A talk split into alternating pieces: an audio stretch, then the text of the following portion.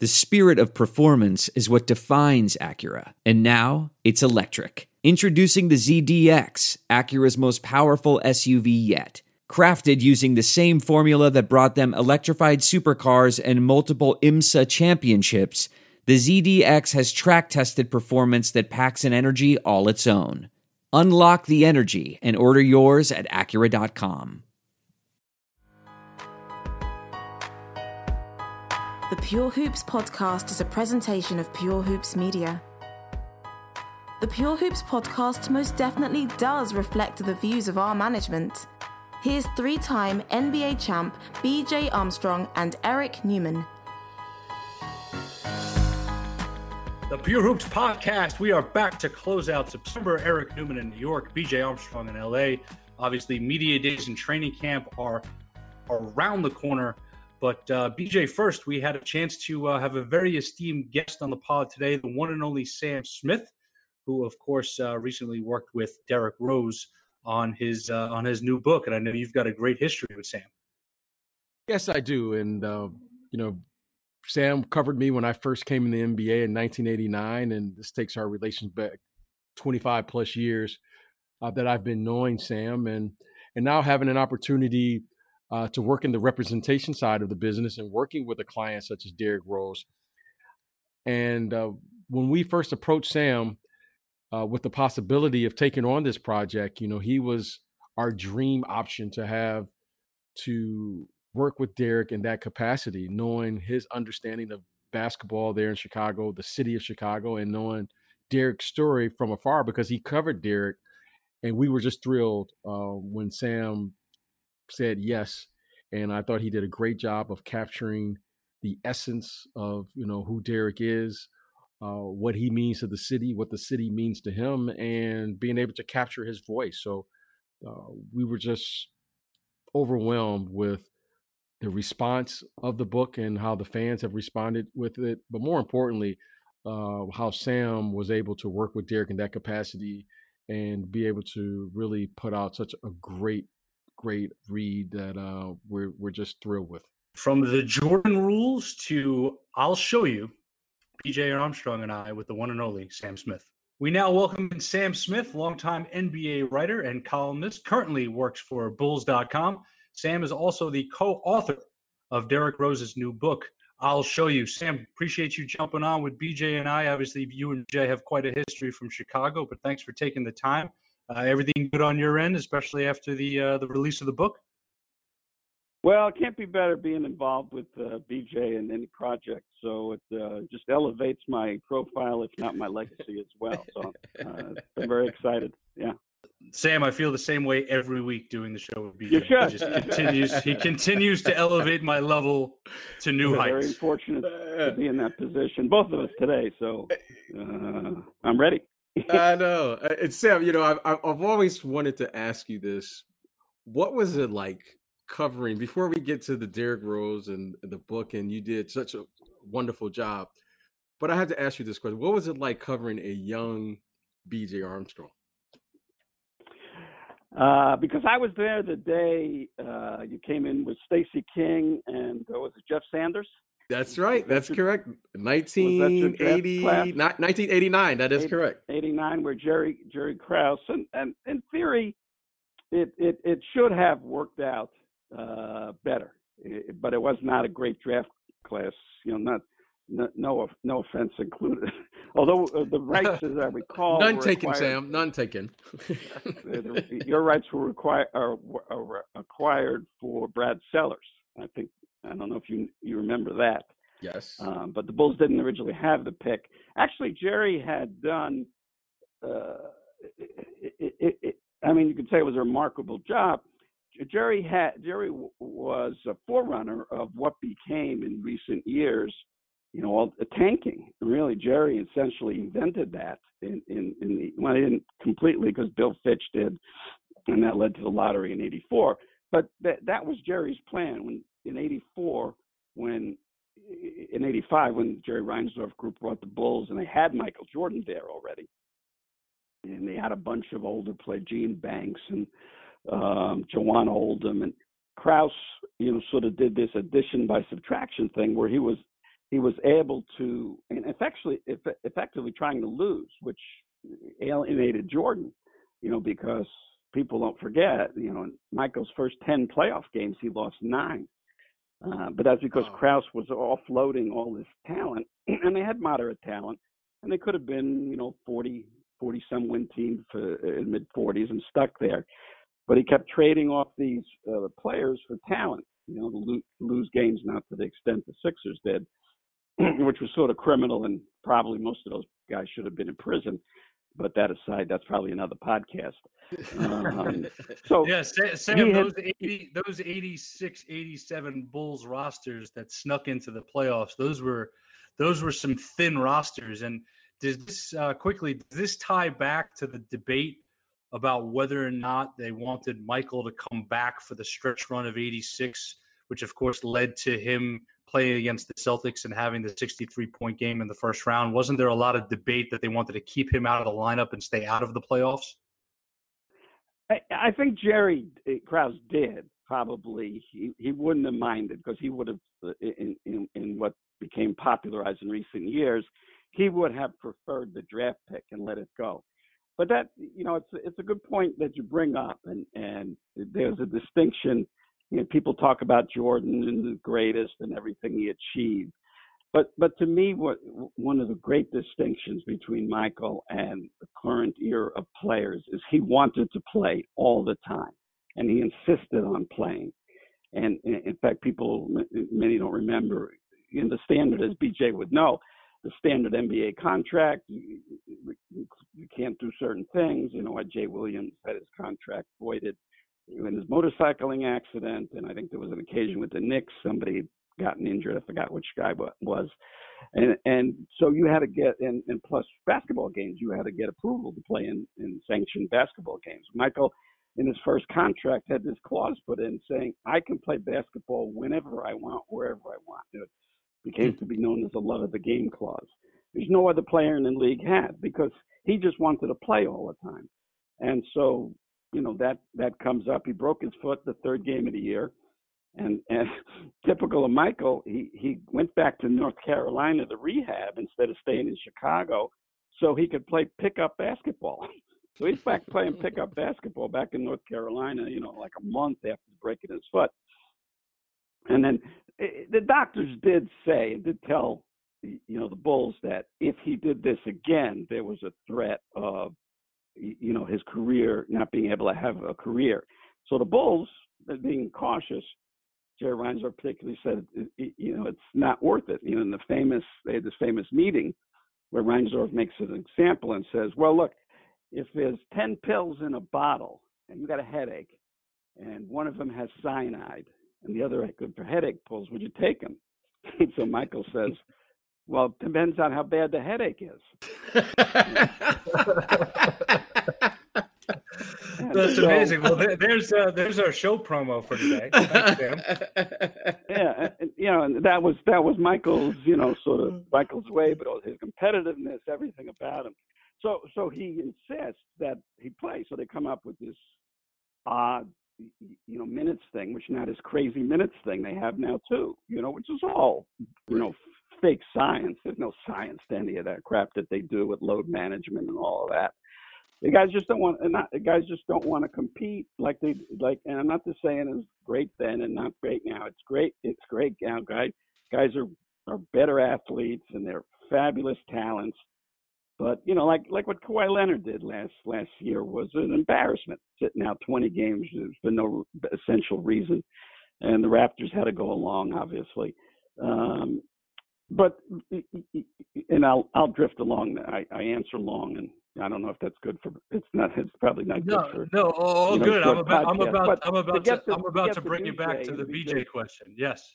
BJ's point about. I remember the, usually the questions the first year was that it it should have been you know this bounty because the Bulls had three first round draft picks along with Michael Jordan, Scottie Pippen, and Horace Grant. And it turns out, you know, it wasn't a great draft. Pervis Ellison was the number one pick, and if you go back at that 89 draft, actually, you know, if you, that's one of those drafts, if you did again, BJ would be a top 10 pick.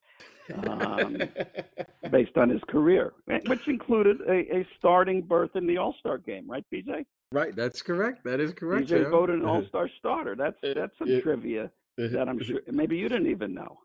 Um, But BJ BJ was uh, in- a difficult position because he came in as the point next point guard to follow John Paxson, who had established himself as maybe the only other guy at that time who Michael really had confidence in and really liked playing with, and who didn't shoot the ball very much.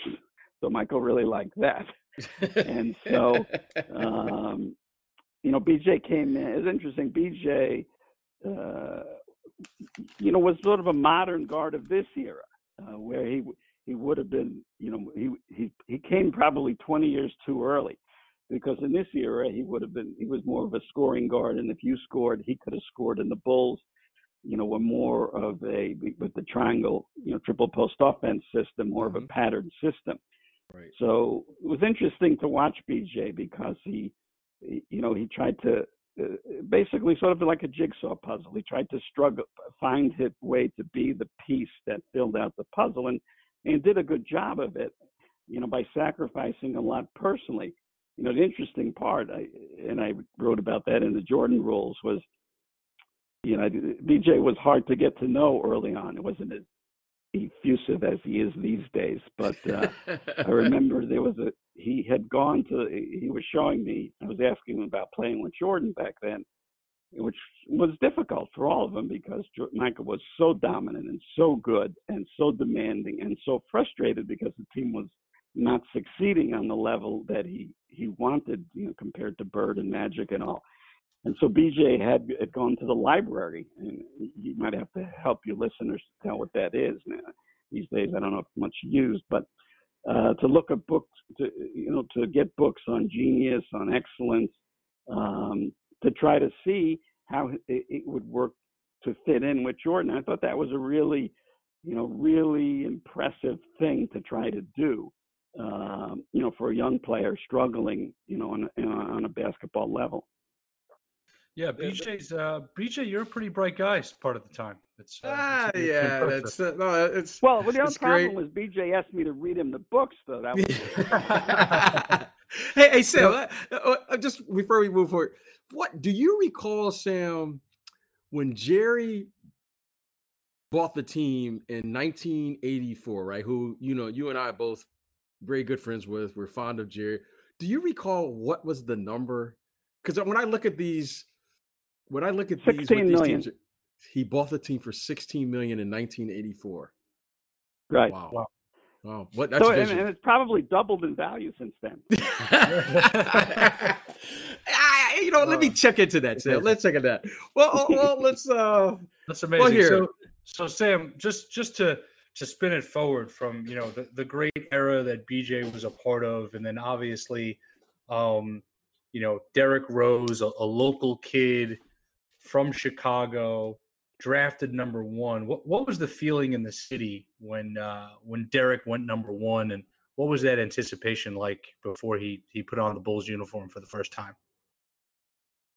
The interesting part about it, I mean, Derrick you grew up in Chicago and was a local legend, uh, prodigy, really. You, you, you know, from BJ know these things better than I would, but having worked with Derrick on his, his book and, and learning more about his history, I didn't know, you know, all the prep history. And, and the Bulls, you know, had been a, a- good playoff team and, and, and had, uh, you know, not great, but they were winning 50 games, and, and then they had a, you know, a down season. The coach got fired and they ended up, you know, ninth. And so there was really no anticipation that you're ever going to be able to draft a player like that. Um, and and it it sort of fooled me in the sense too, you know, because Derrick, you know, to me, um, and obviously biased having worked with Derrick and known Derrick, that he, he's as misunderstood as any, player really ever. And a lot of people are misunderstood because you just don't know him. And part of it is the title of the book. I'll show you rather than I'll tell you. Derrick has never been one who's either good at or open to really. You know, he's always was very friendly and open and cooperative, but was not going to tell you his life. But if you look back, there were some extraordinary things he did in, in in the high school championship game when he was a senior. He scored two points, and uh, so the reason he did it, he did it on purpose. He did it on purpose because he wanted to help his teammates get college scholarships. And to me, that was one of the most extraordinary things I'd ever heard, because you know, it's first of all something we never see. A guy's natural proclivity is to score. But Derrick knew and he understood that he could dominate the game from any position. I mean, really, he didn't even play point guard in, in high school. He played small forward because his buddy was the point guard, and he didn't he didn't want to take the job from his friend. And he, you know, he could do that. He could play. I mean, basically, he was point forward. Um, and he, he tells the story of when Calipari, John Calipari, came to recruit him and said he was shocked. He said, "Why aren't you playing point guard?" And so he said, Well, I can, you know, I just don't. And of course, so he ends up getting two points, and but but they win easily, and because he wants to help his teammates, and and because he's about winning the game, and and so he goes to college, gets his no nothing program into the you know final game, which they lose like, overtime, whatever it was, and is in a big score, you know, be, and and again he's trying to really you know help his teammates and so when he came to, you know, when he's about to be drafted number one, the notion wasn't that, you know, there's we're getting this is the next LeBron James or the next big thing. In fact, there was a serious debate uh, leading up to that draft uh, about taking Michael Beasley. And mm. because the Bulls had, Bulls had Kirk Hinrich, who was, you know, not great, but he he was a near All Star, made the USA team once. Uh, he had been a number one pick a couple of years before, and they needed scoring. And Beasley was viewed as, you know, he was going to be the next Kevin Durant. And it came from, you know, the same conference, averaged 30 points. You know, so it's very similar career trajectory. And so, that, and it was debate among the Bulls. They don't deny it, you know, still. But I, I think they got to a few days or before the draft, and, they weren't sure whether they were going to pick Beasley or Rose. So, and the notion was, yeah, he he can be a really good player but he's not never going to score that much because you looked, he had two points in his high school championship game. He averaged 15 or 16, whatever it was, in uh, uh, Memphis. You know, he wasn't a great shooter. Of course, that was this. That was what they said about Jordan when he came to the NBA. Can't shoot. Never going to be a great scorer. You know, averaged 17 points in college, so never going to be a scorer like that because he can't shoot.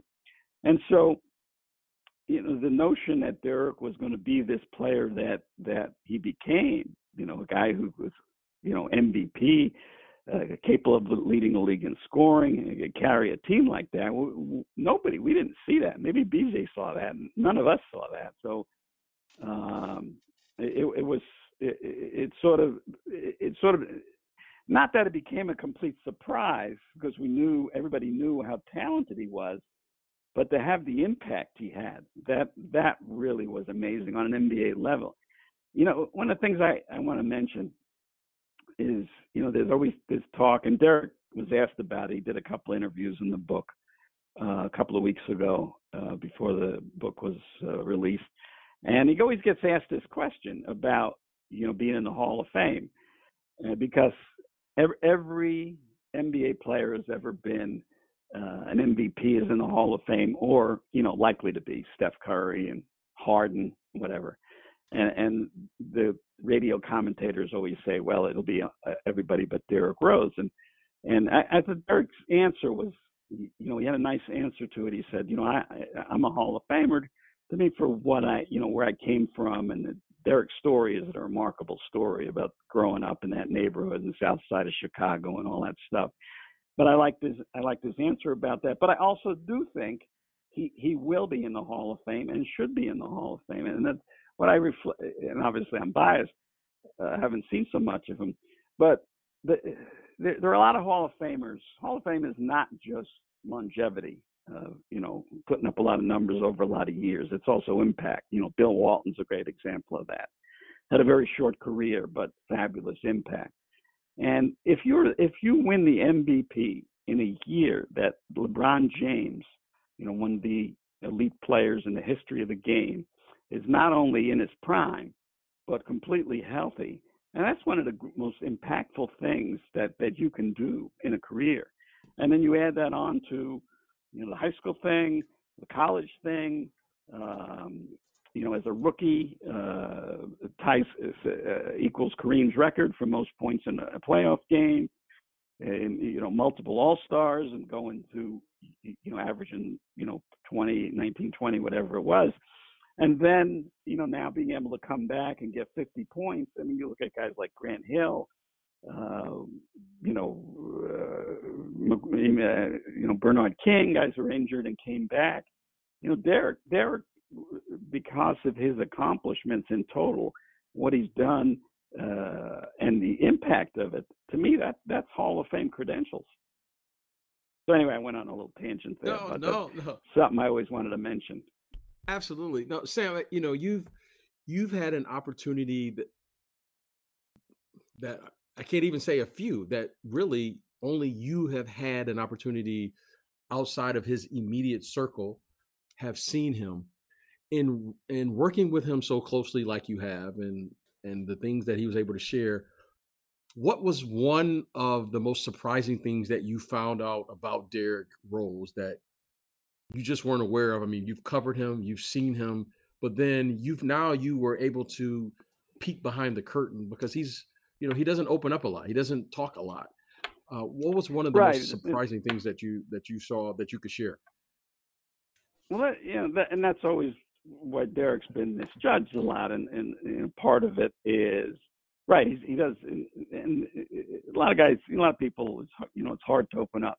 Uh, you know, always always felt uh, the inequity, especially in this era of the NBA, that you know, kids are coming in as teenagers, and then just because you're in an adult job, you're expected to be an adult, and which includes in this particular job um, you know, the articulation part of it, the, verbalizing, the interviews, and that, you know, D- Derrick has been indicted several times for things he said, which were you know, badly misinterpreted uh, to to give the implication that he didn't want to play, which couldn't be more more opposite. And I think his career trajectory shows that. Uh, you know, coming back numerous times. I mean, you see like a guy like Andrew Luck, and you know, no no criticism of it. I I uh, certainly agree and sympathize with what he went through, but that people don't understand about a year going through rehab, coming back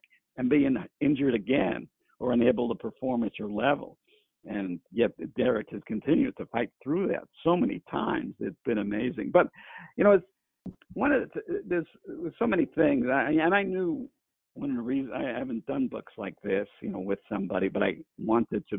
I was I was uh, honored that you'd asked me and Derrick asked me to help with this um, because I knew he had been uh, so unfairly maligned, uh, so misunderstood, and had such a decency about him. Uh, actually, one it wasn't it wasn't in the books.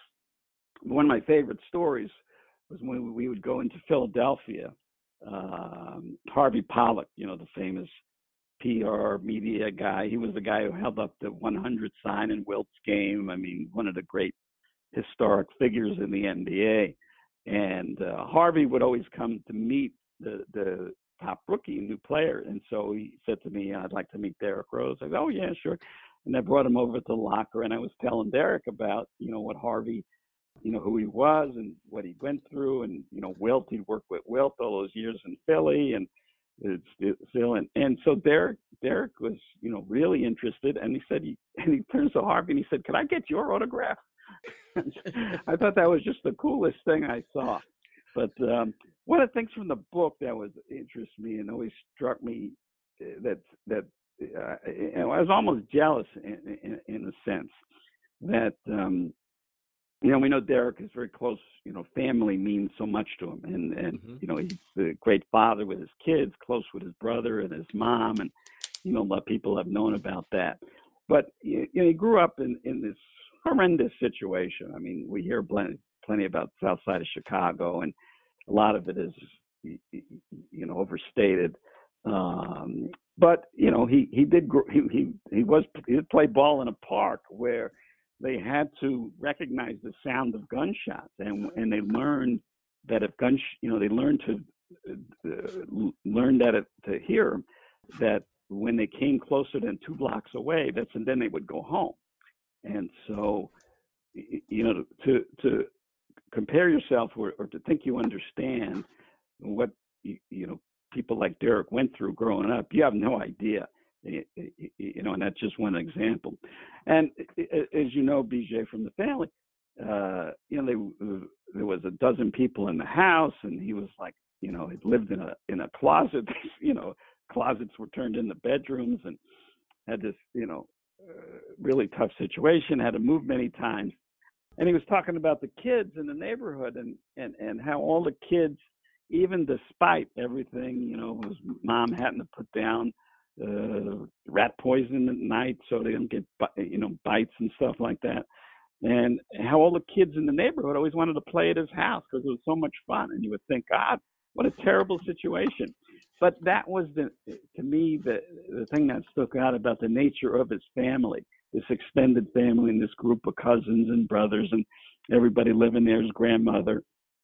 You know how how close the family was and how loving and how how together they were. And it's part of why you know i think you know derrick is not so outspoken because it's in you know everything is kept within this sort of private group and and the fact that i you know i remember you know growing up my nobody wanted to come to my house it wasn't a fun place and you know to to to grow up in that sort of situation and all the kids wanting to always come and hang out at Derrick's house really, you know, told me something about the quality of, you know, what kind of family that was. And despite what we would say about, you know, what a horrible, you know, early life and all, you know, you know what a loving and fun place that was, and that, that really kind of struck me, and I kind of like that story.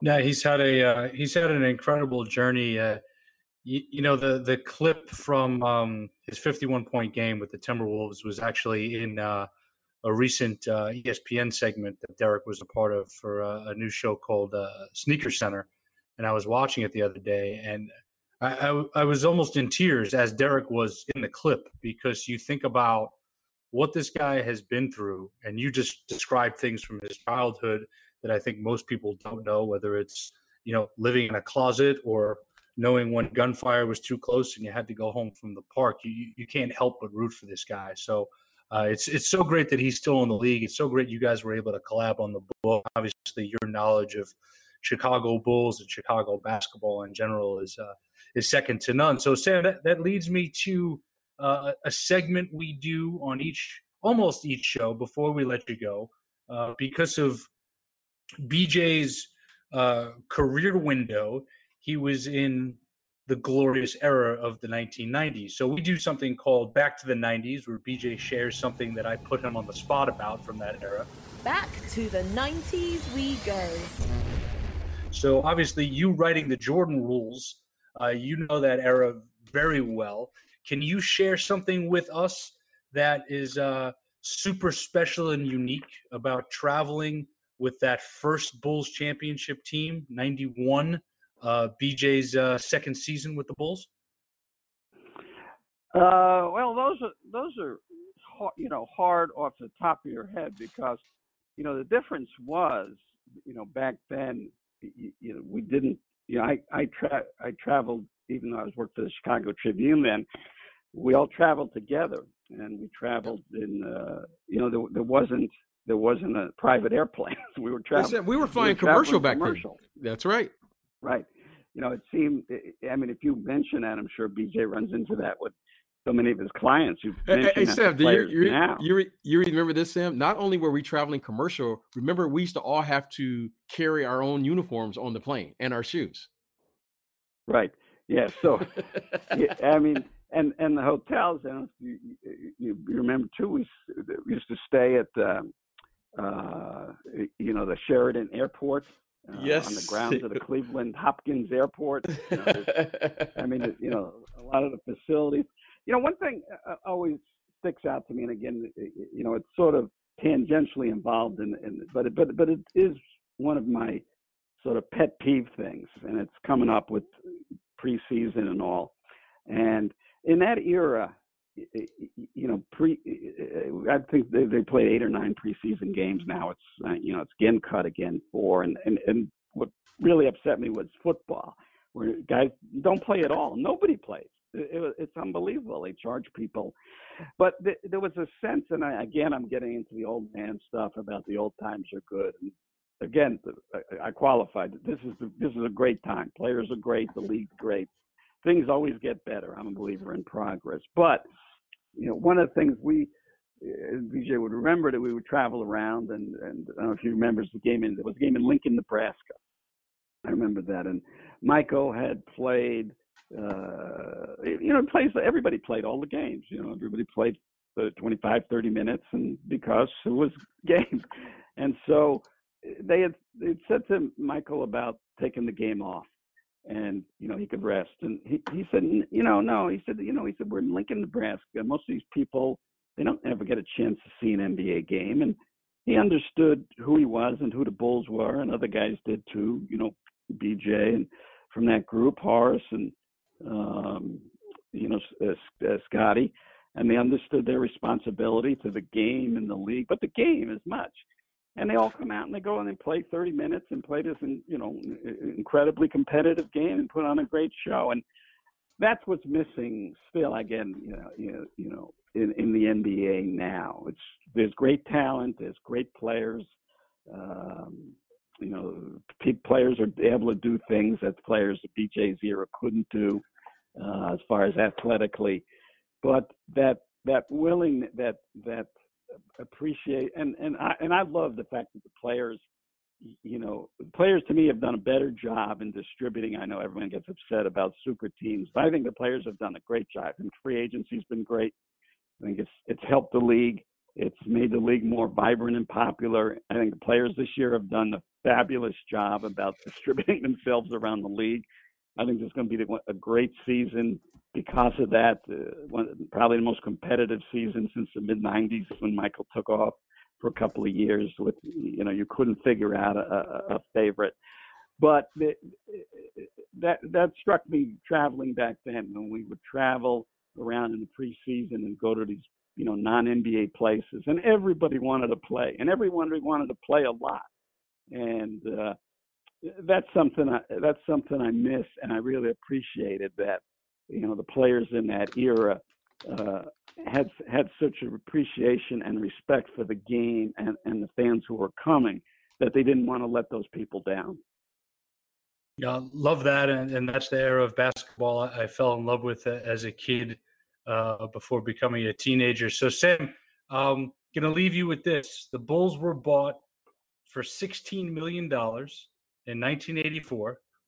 They are currently valued at $2.9 billion. A pretty good investment. Yeah, my salary hasn't uh, been affected by inflation quite as much. Which is uh, probably why I'm, I'm doing your podcast. well, Sam, we can't thank you enough. We can't thank you enough, Sam. And uh, Anytime, yeah, I got plenty pleasure. of stories. Yeah, yeah, yeah, plenty. Oh, well, that's great. And thank you so much again, Sam. And uh, God, we've been friends now for over thirty years or so. And, yeah, and uh, you, you, know, yeah, and that's the thing. BJ is the only guy who hasn't aged in those thirty years. Pretty remarkable. Same well, laugh. It, yeah, no, it's uh, well, great. Well, thanks so much, Sam. It's a pleasure. You did a wonderful job uh, here with the the book and um, it's a great it's story uh, that Derrick, Derrick, Derrick, you know, I'm really proud of Derrick for you know for telling that story, telling it his way, and you know not holding back anything. And I, I think I think you know his fans and and you know how popular it is. And that's one of the things you mentioned before. I don't want to hold you guys up, but that 50 point game, what struck me as much as two things. One was it was competitive right down to the end. It wasn't one of those, you know, a lot of guys get 50 and they're just taking crazy shots or whatever. And it, it, he needed those shots at the end to win, which is the essence of Derrick. And the other thing was the outpouring around the NBA. You, he is so beloved by other players, and then that was what stood out after that. How, how how happy fans were as well. You know, our media or people who knew him but how happy other players in the league were, and, and uh, that's really something special. Great stuff. The one and only Sam Smith on the Pure Hoops podcast. Sam, thanks again. We'll talk to you again soon, and, and hopefully some uh, some more excitement around these young baby bulls this season. All right, guys. Thanks. Okay, thanks, Sam.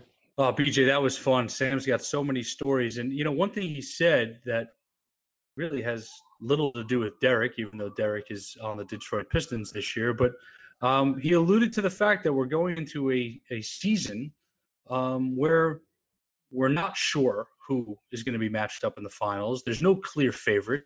And really, one of the last times you could truly say that was back in the mid 90s, 25 years ago, when Michael Jordan was retired uh, between three peats. But uh, I found that interesting, and, and it makes me that much more excited for the season ahead.